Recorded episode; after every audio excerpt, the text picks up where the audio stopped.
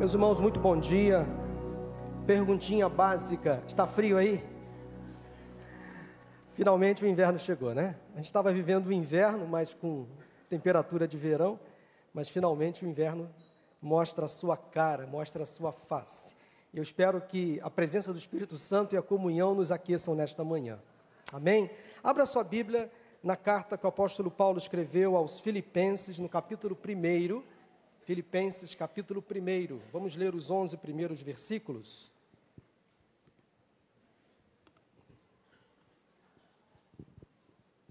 Filipenses capítulo 1, de 1 a 11. Eu tenho usado óculos já para poder ler a Bíblia, meus irmãos. É a idade, né? Fazer o quê? Filipenses capítulo 1, de 1 a 11, diz assim a palavra de Deus: Paulo e Timóteo, servos de Cristo Jesus, a todos os santos em Cristo Jesus, que estão em Filipos com os bispos e diáconos, a vocês, graça e paz da parte do nosso Pai e do Senhor Jesus Cristo. Agradeço a meu Deus toda vez que me lembro de vocês. Em todas as minhas orações em favor de vocês, sempre oro com alegria, por causa da cooperação que vocês têm dado ao Evangelho desde o primeiro dia até agora. Estou convencido de que aquele que começou boa obra em vocês vai completá-la até o dia de Cristo Jesus. É justo que eu assim me sinta a respeito de todos vocês, uma vez que os tenho em meu coração, pois quer nas correntes que me prendem, quer defendendo e confirmando o Evangelho, todos vocês participam comigo da graça de Deus. Deus é minha testemunha de como tenho saudade de todos vocês, com a profunda afeição de Cristo Jesus. Esta é a minha oração, que o amor de vocês aumente cada vez mais em conhecimento e em toda a percepção, para discernirem o que é melhor, a fim de serem puros e irrepreensíveis até o dia de Cristo, cheios do fruto da justiça, fruto que vem por meio de Jesus Cristo para a glória e louvor de Deus. Amém? Que Deus fale conosco nesta manhã. Meus irmãos, Filipos era uma importante cidade do Império Romano, localizada na Grécia, principalmente por causa do comércio de ouro e por, e por causa da forte agricultura, o que tornaram a cidade muito rica e próspera naquela época. E porque também servia Filipos de, da principal porta de entrada para os visitantes que vinham da Ásia para a Europa. A maioria dos moradores de Filipos era composta de servidores públicos, na sua grande maioria militares, aposentados, cidadãos gregos, romanos. Era considerada Filipos uma colônia militar. Os militares recebiam do império proventos da sua aposentadoria e quando eles se aposentavam, então eles permaneciam fiéis ao imperador, a quem serviram por muito tempo. Então Filipos era considerado uma cidade próspera, rica, 100%, quase a totalidade dos seus moradores fiéis ao Império Romano, e também quase que 100% desses moradores intolerantes com aqueles que não eram fiéis aos, ao imperador e ao Império Romano. Então havia ali uma igreja implantada. E essa igreja, obviamente, era fiel não ao imperador, mas fiel a Cristo. E ela tinha então uma relutância em adorar o imperador. E por isso ela passou a ter sérias dificuldades para se estabelecer na cidade. Por isso os cristãos filipenses sofriam grandes perseguições. E a origem desta igreja é muito interessante. A Bíblia ela, ela comenta lá no livro de Atos no capítulo 16. Bem, nós sabemos que Paulo escreveu esta carta, ele estava acompanhado ali de Timóteo, seu filho na fé. E Paulo estava preso em Roma quando escreveu essa carta aos Filipenses, mas ele não estava preso em uma prisão convencional. Ele estava preso em uma casa, provavelmente alugada, e sob a custódia de um soldado romano. Era uma prisão domiciliar. E segundo o final do livro de Atos dos Apóstolos, no capítulo 28, Paulo, quando estava preso nesta casa em Roma, ele recebia visita de muitas pessoas, muitas pessoas iam vê-lo, e ele pregava o reino de Deus a muitas dessas pessoas, ensinava a respeito de Jesus Cristo abertamente e sem impedimento algum. Então, Paulo estava ali na companhia de Timóteo, que foi visitá-lo. Mais tarde, Timóteo foi enviado à igreja em Filipos, provavelmente ele foi o portador desta carta. Mas dez anos se passaram. Atos capítulo 16 mostra o início desta igreja. Desde a última vez que Paulo tinha visitado Filipos, dez anos depois, ele recebe a visita de Timóteo, ele toma conhecimento de como a igreja estava se desenvolvendo ali naquela cidade. Porque quando esteve há dez anos atrás, ele encontrou um pequeno grupo de cristãos que não tinham lugar para se reunir, porque não havia sinagoga em Filipos. Então, os cristãos convertidos do judaísmo se reuniam na beira de um rio, debaixo de uma árvore. E a Bíblia conta que uma mulher rica, comerciante de linho, de tecido, ela se converteu. E ela se chamava Lídia. E Lídia, ao se converter ao cristianismo, ela levou aquele grupo para sua casa. Aquele primeiro grupo de cristãos em Filipos passaram a se reunir não mais, não mais na beira de um rio, debaixo de uma árvore, mas na casa de Lídia. E diz a tradição que a primeira igreja cristã da Europa foi organizada na casa desta mulher, lá em Filipos. Que mulher empoderada, não é verdade?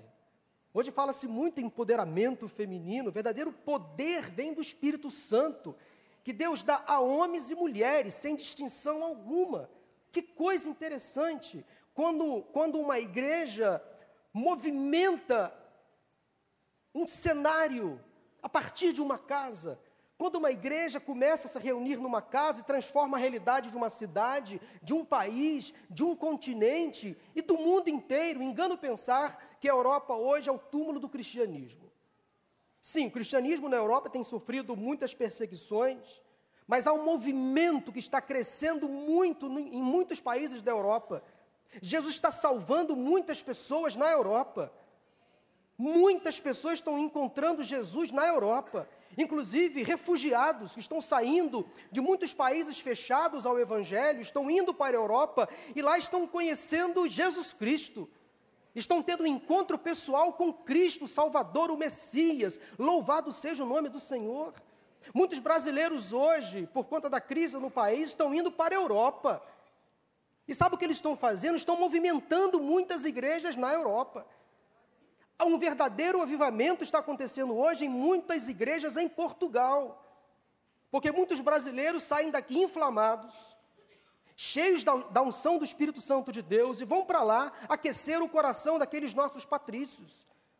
Muitos deles distantes de um verdadeiro evangelho, vivendo um tradicionalismo religioso, Muitos africanos também, inflamados pelo poder do Espírito Santo, estão influenciando muitas igrejas na Europa. A Europa está vivendo um grande avivamento para a glória do Senhor. Mas voltemos à origem. Lídia foi a precursora do Evangelho de Cristo na Europa. Que mulher! Que poder que havia sobre a vida daquela mulher que percebeu que aqueles crentes não poderiam mais se reunir debaixo de uma árvore, à beira de um rio, e ela abriu a porta da sua casa para receber a igreja lá em Filipos. Quem diz que o cristianismo segrega e alija a mulher está completamente enganado. As mulheres sempre foram e sempre serão bem-vindas à liderança das nossas igrejas. Mulheres, sejam bem-vindas, venham vocês possuem uma unção, um conhecimento, uma sabedoria, um sexto sentido que nós não temos. Por isso que é importante que vocês mulheres se unam a nós. Chega de guerra de sexos. Chega de briga de poder. Para que a mulher querer ocupar um espaço do homem? Por que o homem querer ocupar um espaço da mulher? Nós somos filhos de Deus amados. E é bastante óbvio que no Novo Testamento, homens e mulheres viviam em unidade em parceria pela obra, trabalhavam juntos para ajudar os outros a aprender mais sobre Jesus e o seu amor. Então vamos parar, meus irmãos, por favor, com essa intolerância e com essa competição que o mundo de hoje está colocando entre homens e mulheres. Chega então de guerra de sexo, queda de braço. Homens e mulheres são igualmente filhos de Deus, diferentes. Não são iguais, são diferentes. Porque foram criados de forma diferente por Deus, porém únicos, iguais perante o Senhor. Cada uma das 13 cartas que Paulo escreveu é diferente no seu propósito. Romanos, Filemão, Timóteo, Colossenses, Efésios, Gálatas. E a carta que ele escreveu aos Filipenses possui algumas razões. Primeiramente, Paulo escreveu essa carta para agradecer uma oferta que ele tinha recebido, porque os crentes em Filipos tomaram conhecimento que ele estava preso em Roma, e os crentes se comoveram e enviaram para ele uma oferta. Também ele escreveu esta carta para encorajar os crentes que estavam sofrendo perseguições do imperador, para que eles se mantivessem em unidade, em, em lealdade a Deus, e também para advertir os crentes lá de Filipos contra as influências de duas classes de judeus, umas, uns mais legalistas e outros mais liberais. Os extremos sempre são fatores que complicam nas mais diversas áreas da vida. E até hoje os extremos são preocupantes. Meus irmãos, evitemos os radicais extremistas. Evitemos os esquerdistas, direitistas, e que estejamos sempre no centro, não necessariamente no centrão, mas que estejamos no centro da vontade de Deus. Porque muitos cristãos hoje estão se polarizando, estão esquecendo a essência do Evangelho, que é amar o próximo. Estão se degladiando, estão entrando em conflito, virando inimigos na própria casa, na própria igreja, por conta de questões ideológicas e políticas, estão nos extremos. E nós precisamos voltar esses cristãos para o centro da vontade de Deus. Política não pode nos dividir. Futebol não pode nos dividir. Não pode. Ideologias não podem nos dividir. Nós temos uma máxima em nós, na nossa essência, que é o amor, que é o afeto, que é a compreensão, que é a misericórdia, que é a tolerância. E nós estamos nos dividindo, o inimigo está colocando diante de nós pratos, farturas variadas para colocar uns contra os outros. E nós estamos entrando na onda de Satanás. Família se dividindo, irmãos em Cristo se dividindo, por conta de ideologias. Não pode ser assim. Este será um, ter, um sermão textual. Deixa eu explicar para vocês, longe de mim querer ensinar alguns conceitos de homilética, mas quem estudou homilética, que é a arte da pregação, sabe que existem três tipos de sermão: o sermão temático, o expositivo e o textual. O temático, como o próprio nome já diz, é estruturado a partir de um tema, de uma ênfase maior que o, que o pastor, o pregador, quer dar.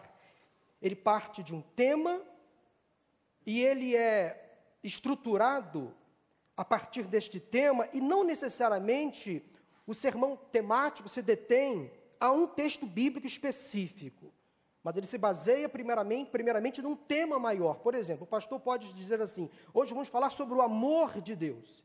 Ele vai pegar várias partes da Bíblia que vão concordar, que vão afirmar com a sua tese o amor de Deus. Mas há também um sermão expositivo que ele é estruturado é, em torno de um texto mais específico, e o pregador ele faz então uma análise mais profunda deste texto, que é a chamada exegese.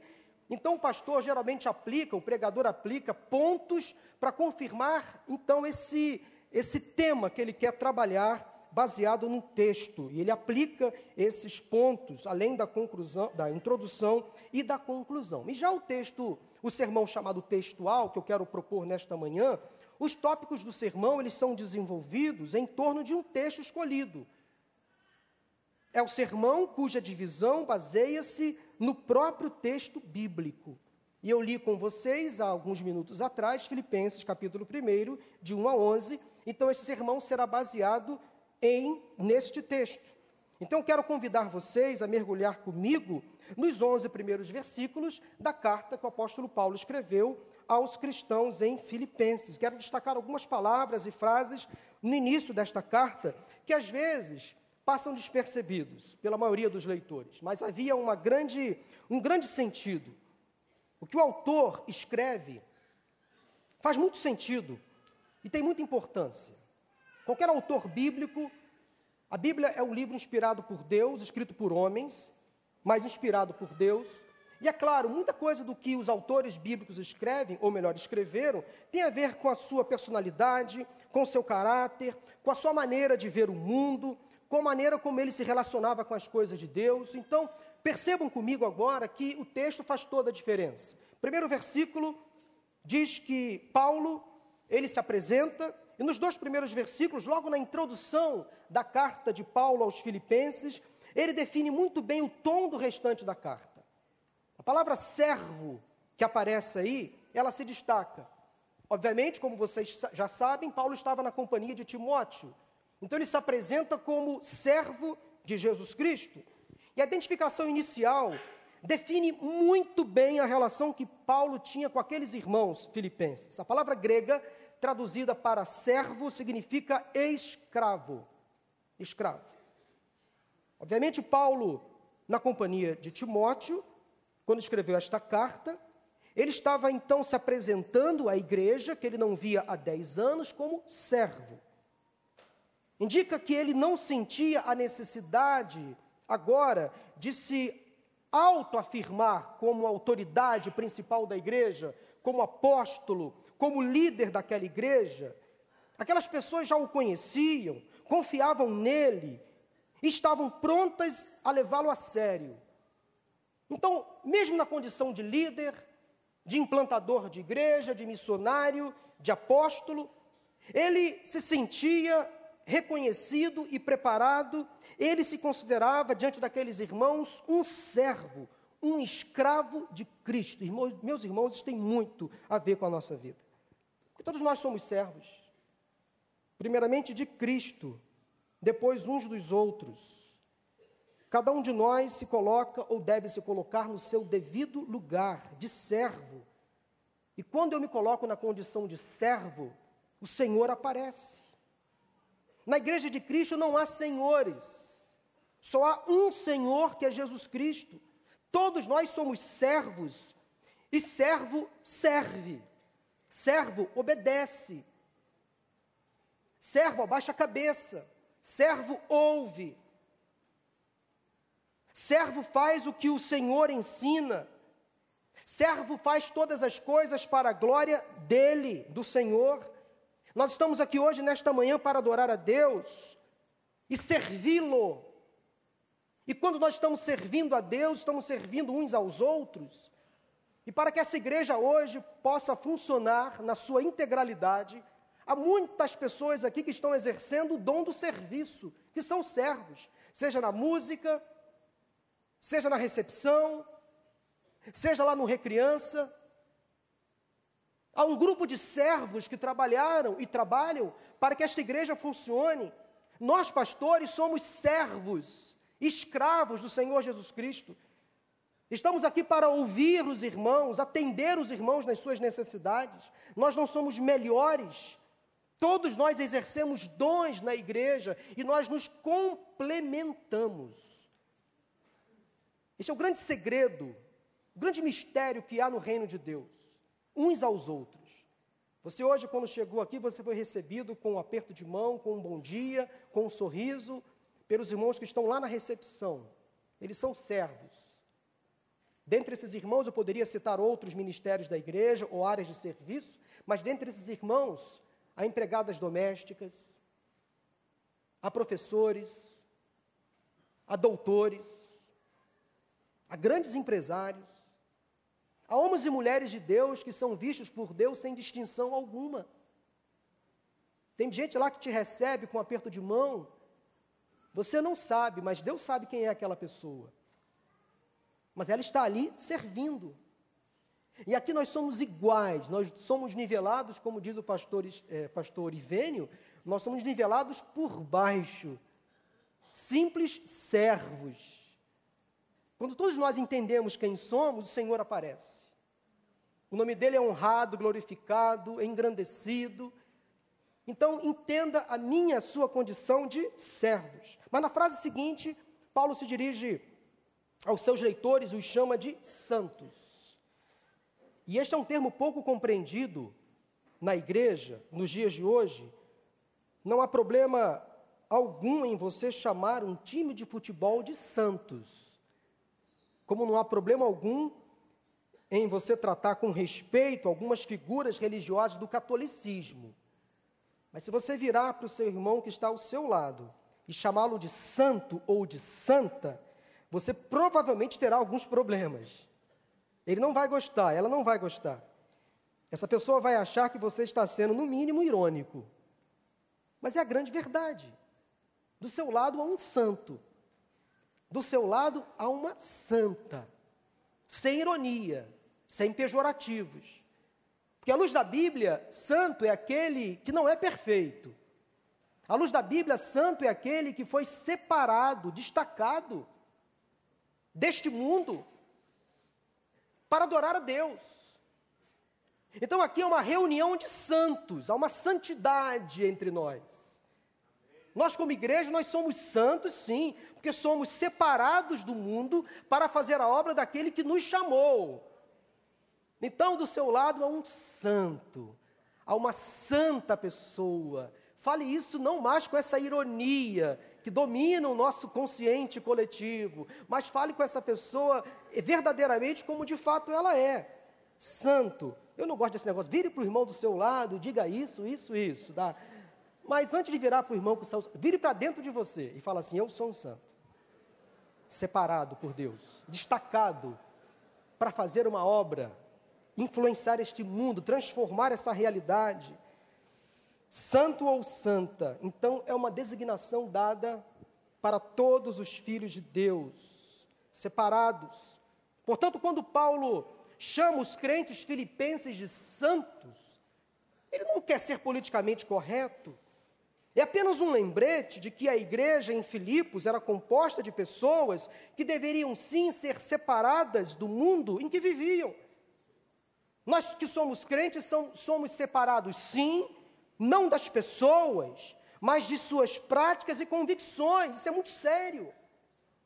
Tem crente que não entende a sua missão neste mundo quer ser como o mundo, quer se vestir como o mundo, quer andar como o mundo, quer ideolo ideologizar como o mundo, quer se comportar como o mundo, mas não interfere nessa dinâmica mundana. Não muda essa realidade. Nós estamos no mundo.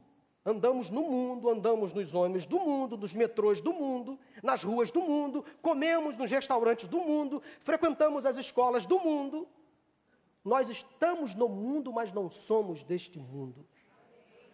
Temos que fazer diferença, irmãos.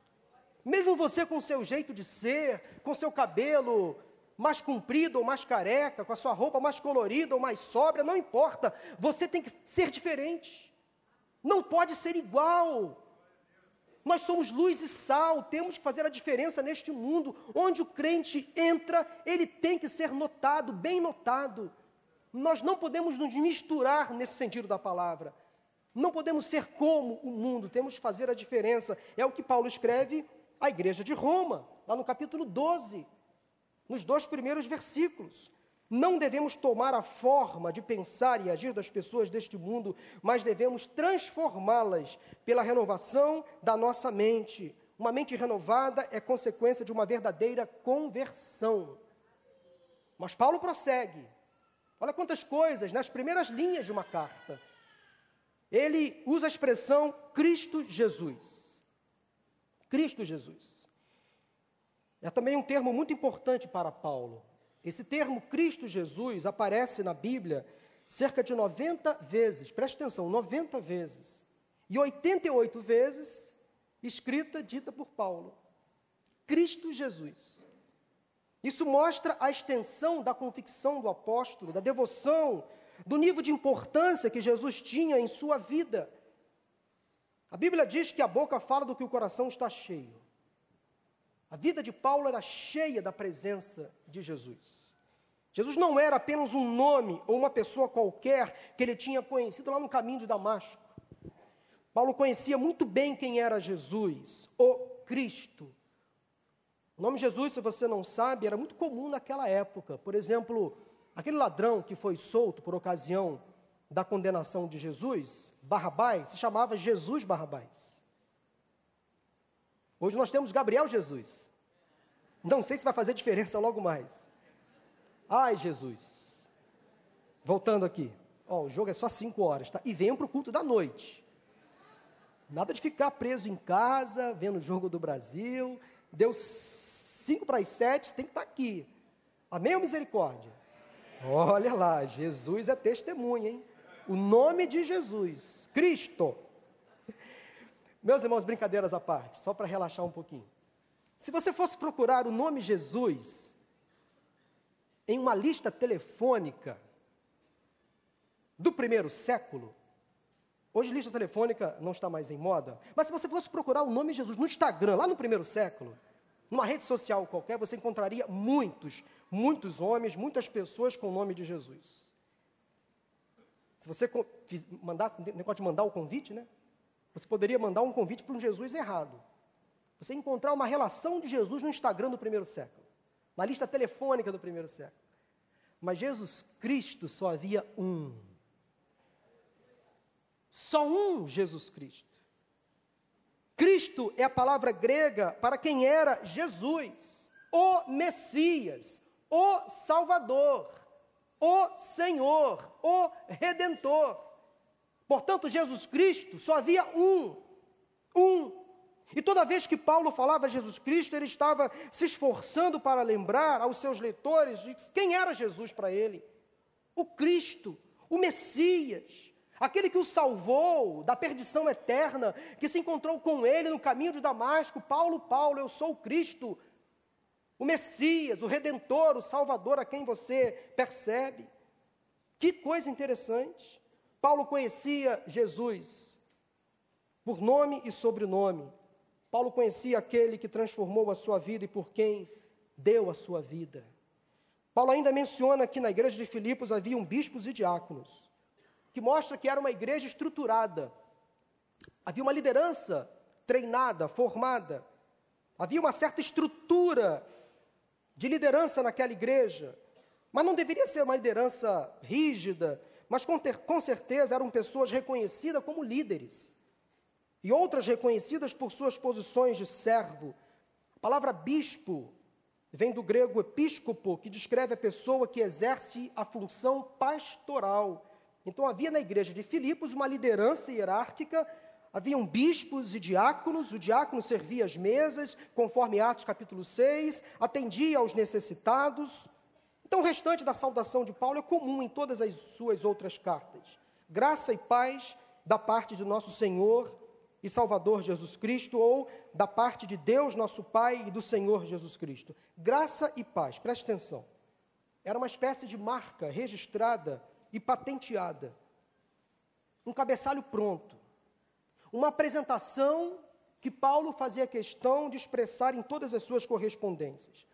Paulo sempre desejou graça e paz aos seus leitores e aos seus ouvintes.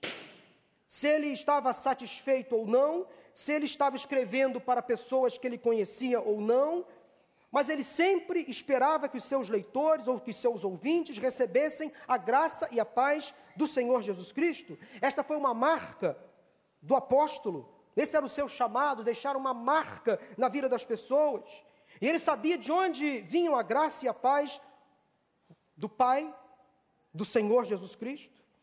Ele usa essas duas palavras em várias de suas cartas, e ele usava, escrevia constantemente graça e paz nas suas saudações, não para ser politicamente correto, para ser sutil, agradável, bem aceito, bem recebido, educado, não. Eram palavras que saíam do seu coração naturalmente. Ele tinha sido alcançado pela graça, salvo pela graça, transformado pela graça, ele servia a Deus pela graça, ele experimentava a paz de Deus que excedia todo entendimento, por isso era uma coisa estritamente natural, vinha dele, era uma marca dele. Todos nós precisamos ser conhecidos e reconhecidos de alguma forma. A pergunta que eu faço para você nesta manhã é a seguinte: como você é reconhecido? Que tipo de marca você tem deixado impregnar nesta sociedade? O que está na sua nota de rodapé? O que está escrito no seu cartão de visitas pessoal? Que tipo de emblema você tem deixado neste mundo? Qual é a sua logo? O que está na foto do seu perfil? o que você comenta, o que você curte. O nome do Senhor Jesus Cristo, aquilo que Jesus oferece, é apenas uma marca para você, que o tempo apaga? Ou é uma marca que está impregnada no seu coração e na sua vida? O que você fala para as pessoas? Hoje em dia tem se tornado muito comum as pessoas usarem as redes sociais para enviarem mensagens, recados, até pessoais, postarem fotos de lugares onde estão visitando e o que estão fazendo. Ok, não há problema algum. Mas se a graça e a paz de Cristo não estiverem ali, de nada adiantará. Serão apenas excessos de futilidades, lixos virtuais, que só farão mal a você e aos outros. Portanto, deixe a sua marca. Crie uma marca permanente, fale de Jesus. Seja harmônico, passivo, coerente, equilibrado. Busque a paz, ame as pessoas. Evite os conflitos, as guerras. Seja separado deste mundo, tenha uma vida santa, digna, como diz a palavra de Deus.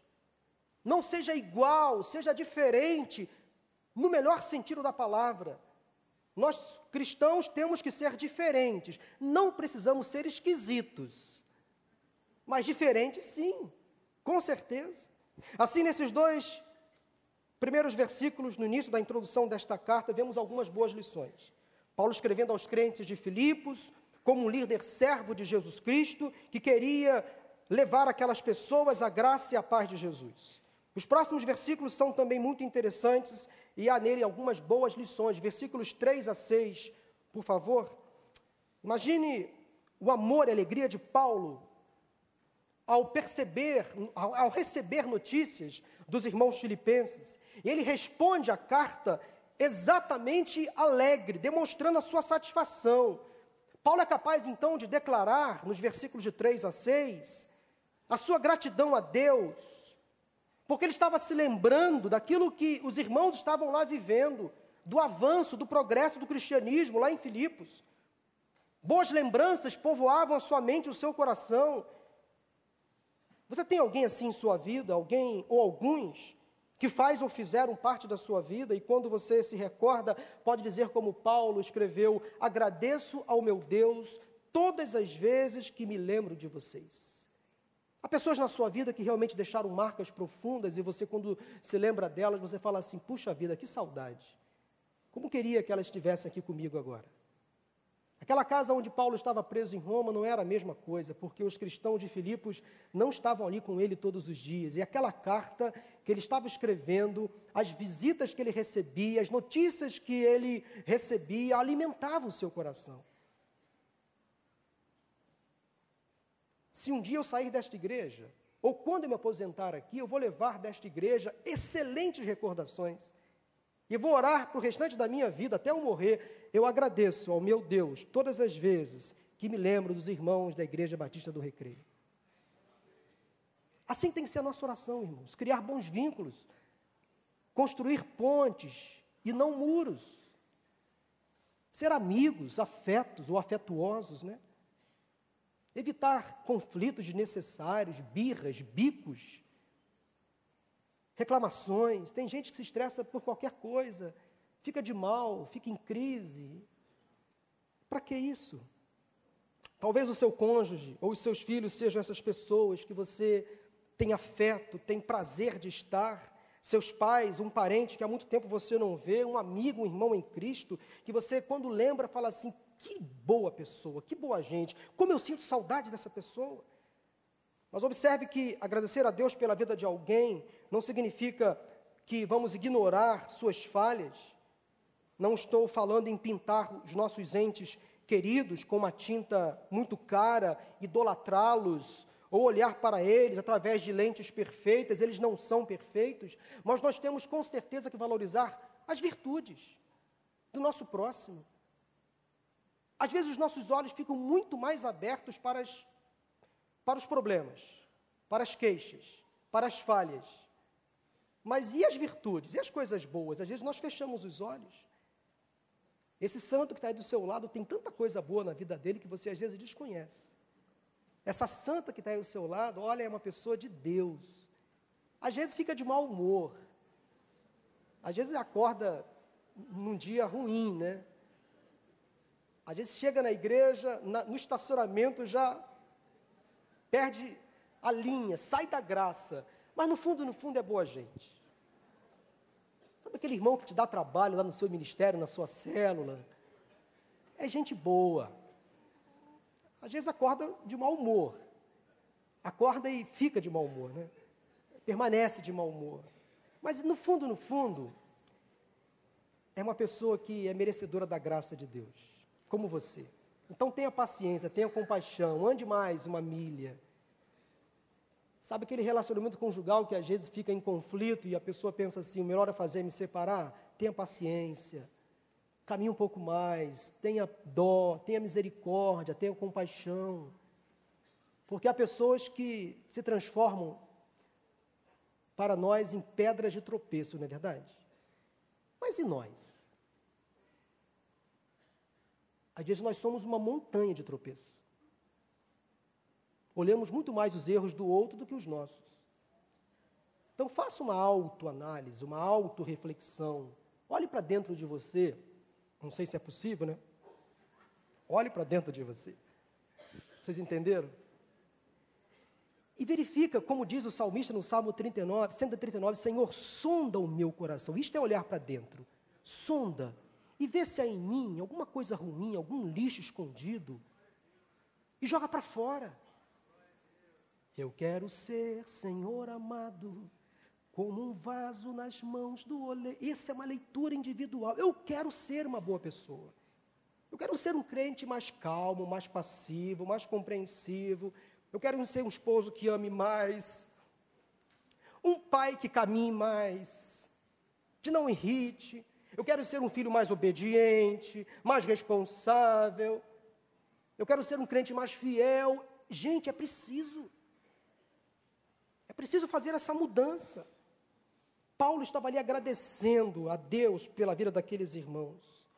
Quem ama, agradece, se alegra, mas também corrige quando necessário. Os filipenses não eram perfeitos. E Paulo não suavizava quando percebia neles algumas falhas. Mas a igreja em Filipos estava vivendo um bom momento naquele tempo. Apesar das perseguições normais que os crentes sofriam, era uma igreja àquela altura madura, eficaz, forte, que enfrentava as dificuldades daquela época. E a própria atitude que a igreja tomou em enviar uma oferta para Paulo demonstra o caráter daquela igreja, a índole que havia no coração daqueles irmãos. Eles estavam preocupados porque o apóstolo estava preso para ser condenado. Muitas pessoas estavam se convertendo em Filipos, e a igreja de Filipos abraçava a comunidade, cuidava, impactava os seus moradores. Era uma sociedade de classe média, média alta, mas que era igualmente carente de Jesus. Filipos era uma igreja próspera, mas que também se preocupava com os mais necessitados. Isso tem tudo a ver com esse momento que estamos vivendo em nossa igreja, a igreja vivendo a comunidade, abraçando a comunidade, cuidando da comunidade. Como o pastor Tiago disse, essa é uma marca da nossa igreja, ou melhor, uma das marcas. Eu estou aqui com a minha família há quase 12 anos e pelo menos em duas oportunidades eu vi esta igreja realizar movimentos tremendos. Quem lembra, numa ocasião, fortes chuvas nessa região aqui, vários bairros, comunidades carentes ficaram alagadas. A nossa igreja, no domingo pela manhã, num domingo pela manhã, saiu nós conseguimos arrecadar de quinta a domingo toneladas de alimentos, água mineral, colchonetes, doações das mais diversas. Lotamos a tenda com doações. Aí o nosso pastor conduziu a igreja no domingo pela manhã. Eu fiquei aqui pregando para uma pequena minoria, mas a grande massa saiu nos seus carros, bicicletas, a pé. E nós invadimos várias comunidades no entorno da nossa igreja, algo tremendo, maravilhoso. Que domingo foi aquele? Quantos aqui realizaram aquela, aquela ação social? Olha aí quanta gente.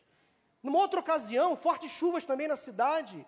Algumas cidades do, da Serra, da região serrana, Teresópolis, Friburgo, Petrópolis, ficaram completamente destruídas. 2011, se não me falha a memória. Em poucos dias, a nossa igreja recolheu novamente, arrecadou novamente toneladas de alimentos, doações. Nós enchemos uma, uma carreta de doações. O irmão da igreja, ele tem uma, uma, uma loja no Ceasa, ele doou, emprestou o seu caminhão enorme, e nós lotamos uma carreta enorme e nós levamos para Friburgo eu fui acompanhando o caminhão, chegamos lá no final da tarde de um dia, chovendo, a cidade alagada, nós conseguimos chegar naquela igreja e nós chegamos ali com algumas pessoas e fomos descarregando aquele, aquela carreta, aquele caminhão. E até hoje, aquela igreja lá em Friburgo, comunidade cristã de Friburgo, ela é grata a Deus pela nossa igreja. Nós abençoamos uma cidade, impactamos uma sociedade. Esta é a marca que temos de deixar, meus irmãos. E graças a Deus, nosso pastor sempre fala de púlpito, essa igreja é uma igreja diferente. Desafios que são lançados são rapidamente respondidos. Louvado seja o nome do Senhor. Não há gente aqui acomodada. Não há. Isso significa que vocês confiam na liderança de vocês. Confiam nos seus pastores. E que nós não vamos pela graça de Deus, fazer nada que desabone a nossa conduta diante do Senhor. Nós temos uma administração muito séria, uma diretoria que leva afinco, com dedicação, a condução desta igreja. Nós que somos pastores aqui trabalhamos muito para honrar o nome de Jesus Cristo. Nós não somos perfeitos, mas no nosso coração há um desejo de servir ao Senhor. Louvado seja o nome do Senhor pela vida desta igreja. Vamos aplaudir a nós mesmos por isso a nós, igreja. Igreja que vive a comunidade, que serve, que atende, que abraça, que acolhe. A igreja de Filipos era assim, preocupada com Paulo, distante, a talvez centenas de quilômetros, preso, mas também preocupada com os próprios moradores. Paulo escreve então esta carta de dentro da prisão, mas incentivando aqueles que estavam fora da prisão. Isso é muito interessante, Hoje em dia há pessoas que estão livres, porém presas. De alguma forma, Paulo, ao escrever a carta aos Filipenses, estava encorajando aqueles irmãos, estava incentivando aqueles irmãos, alegrando aqueles irmãos que estavam sim sofrendo perseguições. Apesar do bom momento da igreja, mas aqueles crentes sofriam uma certa perseguição. E o que o Espírito Santo trouxe ao meu coração quando eu estava lendo esse texto, nesse momento aqui, é que há realmente muitas pessoas que estão livres, mas estão presas. Presas a relacionamentos abusivos. Pessoas que estão presas em prisões emocionais. Pessoas que estão presas por conta de violência doméstica, maus tratos, manipulação, sabotagem. Pessoas que estão presas a compulsões e a vícios. Casais de namorados que vivem em uma prisão emocional, numa relação doentia, suja, pecaminosa, porque começam um relacionamento fora da vontade de Deus e continuam fazendo as coisas fora da vontade de Deus. Depois não percebem porque vem a depressão, porque vem a tristeza, porque vem o sofrimento, porque vem as doenças, porque simplesmente fazem escolhas erradas, conscientemente, e não querem mudar. Se acostumam em comer lixo, em voltar ao vômito, essa palavra é direcionada a todos nós. Nós não podemos ficar presos em nossas prisões, que nós mesmos construímos. Maridos que oprimem suas esposas, esposas que também oprimem seus maridos, pais que oprimem seus filhos, filhos que oprimem seus pais. Pessoas que vivem então presas às más companhias, às drogas, aos vícios, são os presos, mas que estão do lado de fora. Paulo era um preso, Estava do lado de dentro de uma casa, mas estava completamente livre. Qual é a diferença? Um homem preso, mas livre, escrevendo a pessoas que estavam livres, porém presas. Meus irmãos, a igreja então é movida a esses desafios. Eu quero correr um pouquinho, versículos 7 e 8, que nos versículos 7 e 8, Paulo justifica o que tinha dito anteriormente à igreja. Ele queria que os irmãos filipenses certificassem de que ele estava realmente saudoso e quanto ele gostaria de vê-los de perto. E apenas confirma o que havia escrito anteriormente. A igreja estava em seu coração, em sua memória, ele estava trancado em uma prisão domiciliar, enfrentando um julgamento que poderia levá-lo à execução, à morte. Ele estava tenso, preocupado, mas aquela carta que ele recebeu, as notícias que ele recebeu e a carta que ele estava escrevendo alimentavam o seu coração. Era uma carta de agradecimento, de encorajamento. Aqueles crentes filipenses eram parceiros do seu ministério, ele estava a centenas de quilômetros de distância, mas ainda havia um vínculo especial do Evangelho que os mantinham unidos. Mesmo preso, Paulo sentia a força da unidade. É a presença do Espírito Santo em nós que nos mantém unidos. Há um poder no meio da igreja, quando a igreja se une, quando a igreja se abraça, quando a igreja se mobiliza para transformar a comunidade. E Paulo afirmou isso Embora estivesse longe dos filipenses, naquele momento, ele tinha a sensação de que, mesmo separados, a graça de Deus mantinha ele e a igreja conectados, unidos, fortalecidos, fisicamente distantes, mas unidos no mesmo espírito. Louvado seja o nome do Senhor. Mesmo diferentes, mesmo passando por lutas e tribulações, nós nos unimos pelo poder que há em nós do Espírito Santo de Deus. E é o poder do Espírito quem mantém a igreja unida, fortalecida. Meus irmãos, não percamos este foco. Estamos aqui para adorar ao Senhor, para fazer a, a obra do Senhor, mas o Espírito Santo tem que nos movimentar, nos guiar para que a obra dele seja completa. Eu acredito que é a graça de Deus quem nos une. Paulo conclui então esta fala, essa expressão, falando do seu amor com uma oração, versículos 9 e 11. Uma oração que vem expressada de um genuíno e sincero desejo de que as pessoas para as quais ele estava escrevendo desfrutassem da melhor bênção de Deus que tinha para compartilhar com elas, que era o seu amor. Daí na introdução, ou melhor, na conclusão da introdução da carta, Paulo faz uma oração baseada no amor.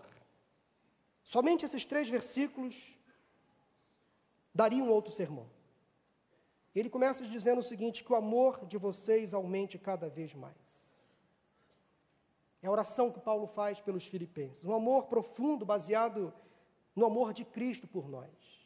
Ele de fato amava aqueles irmãos, um amor que crescia no seu coração, um amor que deveria ser compartilhado de todas as suas formas, um amor baseado não apenas em um sentimento, mas marcado pela prática, um amor que seria capaz de se compadecer das necessidades do próximo, um amor que não deveria se omitir, que deveria dar respostas ao mundo, meus irmãos, trazendo para os nossos dias, é este amor que precisamos. Vivemos dias difíceis, o amor entre muitos, como diz a palavra, está se esfriando. Esse talvez seja um dos sinais da volta de Jesus. O ódio, a intolerância dominando os relacionamentos. Portanto, só o Evangelho é capaz de unir as pessoas e permitir que elas convivam em paz e em harmonia. Só o Evangelho, através do amor de Cristo, é capaz de unir na mesma casa, na mesma igreja, no mesmo ambiente profissional ou acadêmico, pessoas tão diferentes, mas unidas em Cristo. Nós devemos amar esse mundo com o mesmo amor que Deus tem por nós. Nós precisamos deixar que a palavra de Deus nos molde em amor uns pelos outros, a fim de que sejamos puros, irrepreensíveis até a volta de Jesus. É o que Paulo alertou à igreja e o que eu trago de alerta para os irmãos nesta manhã: que o amor permeie os nossos relacionamentos e que esperemos com convicção, com certeza, a volta de Jesus Cristo.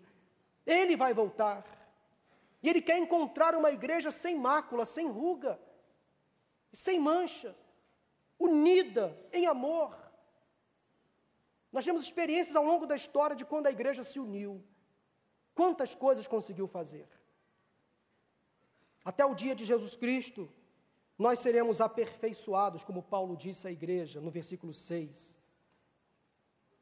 Ele não acabou a obra.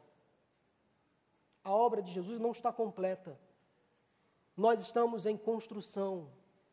A obra não acabou. Jesus ainda não concluiu a obra que ele já começou a fazer. Agora você precisa deixar Jesus transformar a sua vida. Deixa ele como aquele oleiro lá de Jeremias capítulo 18, que pega o barro, a massa, desfaz e faz novamente, é o que Deus está fazendo com cada um de nós. Deixa que Jesus, ao perceber em você imperfeições, deixe que Ele trabalhe a sua vida, deixa Ele transformar o seu caráter. Vivam em amor até Jesus voltar, é a expressão de Paulo. O plano de Deus é simples e se resume em uma palavra: amor. Eu quero concluir essa mensagem compartilhando uma experiência que eu tive esta semana ao ler uma devocional. Eu estava meditando naquela mensagem devocional e eu refleti sobre aquilo. Eu aprendi sobre as quatro dimensões do amor.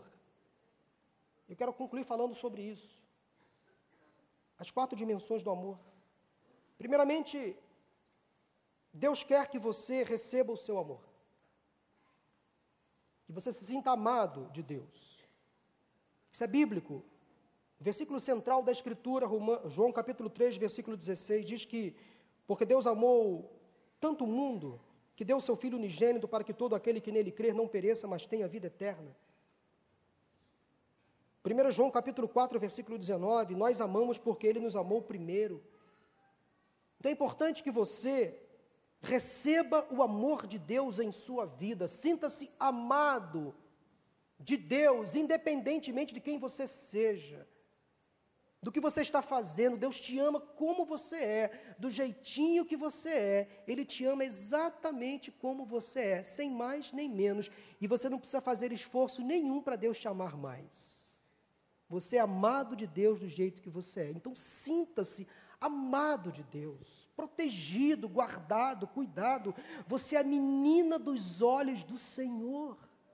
Sinta este abraço de Deus. Deus te ama como você é.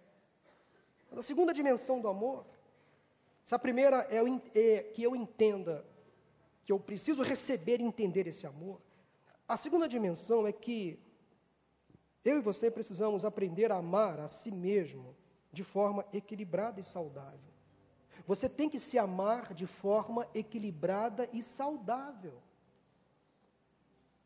Ame o seu próximo como a si mesmo, é o que Jesus disse em Mateus 22, 39. Ora, se você afirma que ama ao seu próximo, tem que primeiramente se amar. Portanto, você tem que se amar. Não com amor doentio, você não precisa ser um narcisista, nada disso, nem um egoísta. Mas você tem que se amar. Ame-se, valorize-se, cuide de você. Você é completo em Deus, não no próximo. Não é o seu marido que te completa, nem a sua esposa. Não são os seus bens que te completam. As suas riquezas, o seu trabalho, a sua profissão, o que você faz. Isto é secundário. Quem te completa é o Senhor.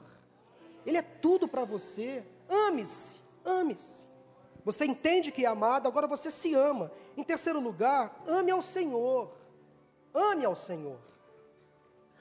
Mateus 22, 37, ame o Senhor, o seu Deus, de todo o seu coração, de toda a sua alma e de todo o teu entendimento. Ou seja, entregue a sua vida a Ele, confie nele, obedeça a Ele. Na carta ao amor, ou na carta sobre o amor que Paulo escreveu à igreja em Corinto, no capítulo 13, ele fala do amor. Aquele amor não é utopia, aquele amor não é uma coisa inimaginável inalcançável, não, é amor de Deus por nós. É o amor incondicional, o ágape. E que nós podemos amar as pessoas com esse mesmo amor. Podemos amar o próximo com esse mesmo amor. Quem ama, tudo suporta, tudo espera, tudo crê. Quem ama não desiste do próximo. Esse amor que Deus tem por nós, nós podemos ter por Ele e pelo próximo. E esta é a quarta dimensão do amor Entenda o amor de Deus, ou melhor, estenda o amor de Deus àqueles que estão à sua volta. Estenda o amor de Deus àqueles que Ele colocar na sua vida. Nisto conhecemos o que é o amor. 1 João capítulo 3, versículo 16. Jesus Cristo deu a sua vida por nós e devemos dar a nossa vida pelos nossos irmãos. E Jesus disse que nós seríamos conhecidos como seus discípulos se nos amássemos uns aos outros. Não é se nós nos amassemos uns aos outros, é se nós nos amássemos uns aos outros. Então eu quero lançar um desafio a você para sair daqui amando esse santo, essa santa que está do seu lado, amando essa pessoa que está perto de você, amando o seu cônjuge, seus filhos, seus pais, seus irmãos, amando aqueles que não combinam com você, amando os diferentes. A missão para um vascaíno é amar um flamenguista fazer o quê? Eu tenho que amar no amor de Cristo. O time de futebol não pode me separar. Eu tenho que amar uma pessoa que tem uma outra opção sexual. Isso não é importante para mim, é decisão dela. Eu tenho que amar essa pessoa assim mesmo. Eu tenho que amar. Aqueles se vestem diferente de mim, eu sou muito tradicional, eu sou sóbrio, eu estou de preto e cinza, não gosto de chamar atenção. Mas chegar aqui alguém com uma roupa verde, marca texto, eu vou abraçar, vou amar do mesmo jeito. Eu não posso fazer acepções, porque Jesus não faz acepção de pessoas. Portanto, ame o seu irmão, o seu próximo, como Deus te ama. Nós somos todos iguais perante Deus sete semanas de comunidade. Já foi dada a largada. Começou no dia 1 vamos até o dia 18 de agosto. Proposta nossa como igreja é levar você a amar a comunidade, amar o seu próximo, do mais distante ao mais próximo de você. Amém? Vamos cantar esse louvor, pastor Miqueias, banda. Vamos ficar de pé. Ame.